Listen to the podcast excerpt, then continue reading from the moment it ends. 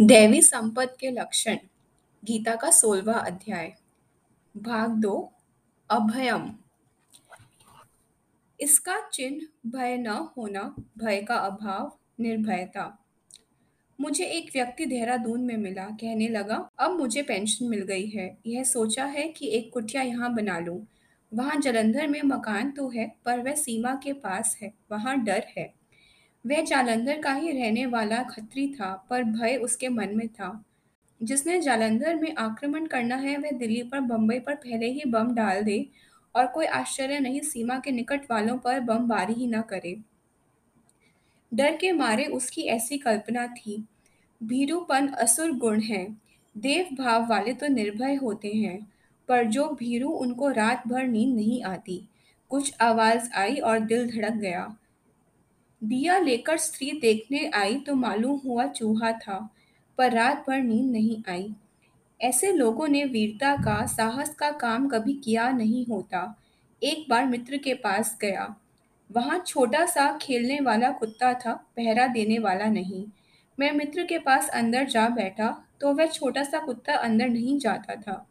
कारण यह कि कमरे में जो खाल बिछी हुई थी, वह शेर की थी। संभवतः आठ दस पीढ़ी में भी शेर इस कुत्ते ने न देखा हो।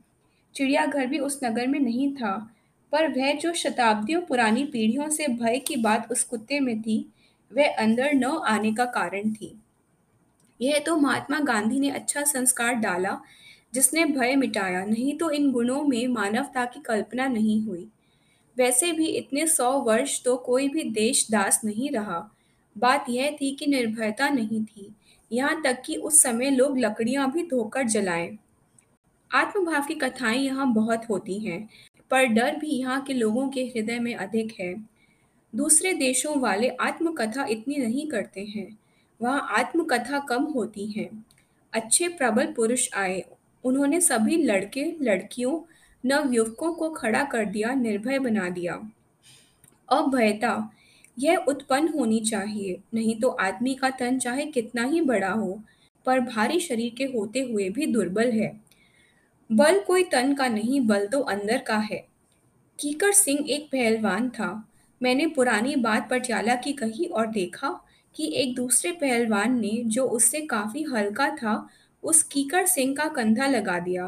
वह पुकारे या अली, महाराजा पटियाला ने उसको ठुड्डे मारे। मुझे कहना यह है कि बल केवल तन का ही नहीं होता, लक्ष्मण जी का कथन है। हे राजन, बल तो साहस में है। साहसी घबराता नहीं, उत्साह में सभी बल समाया है।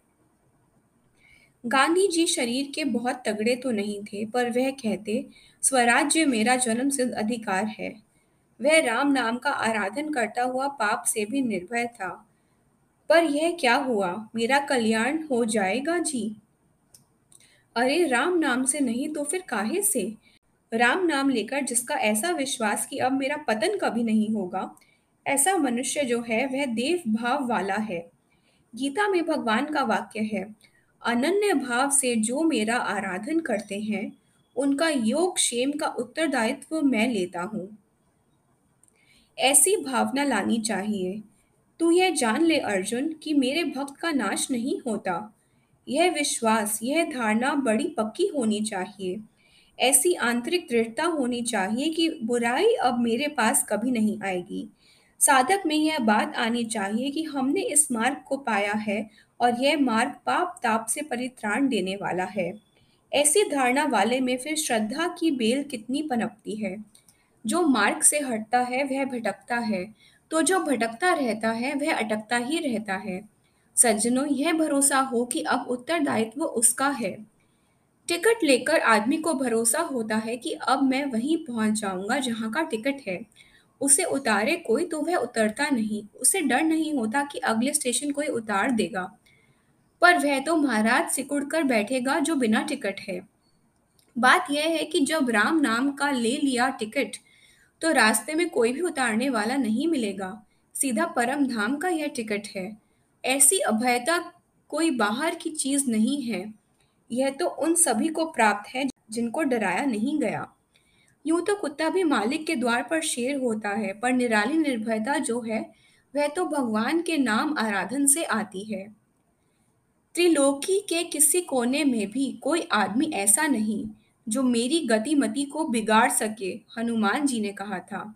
मेरा मार्ग है खुला दश दिश तीनों लोक। मेरे पथ को जन नहीं, सकता कोई रोक। मेरी गतिमति शक्ति को सके न कोई टोक। ऐसी निर्भयता नहीं आए तो सज्जनों, वे अभी बहुत पीछे हैं। ऐसा आदमी जिसमें निर्भयता है, वह खान पान द्वेष वालों से ऊपर रहता है। वह उसी के परमेश्वर के देवलोक में निवास करता है। ऐसी निर्भयता देवों में होती है। जहाँ निर्भयता है, वहाँ देव भाव है। निर्भयता पहला देवगुण है।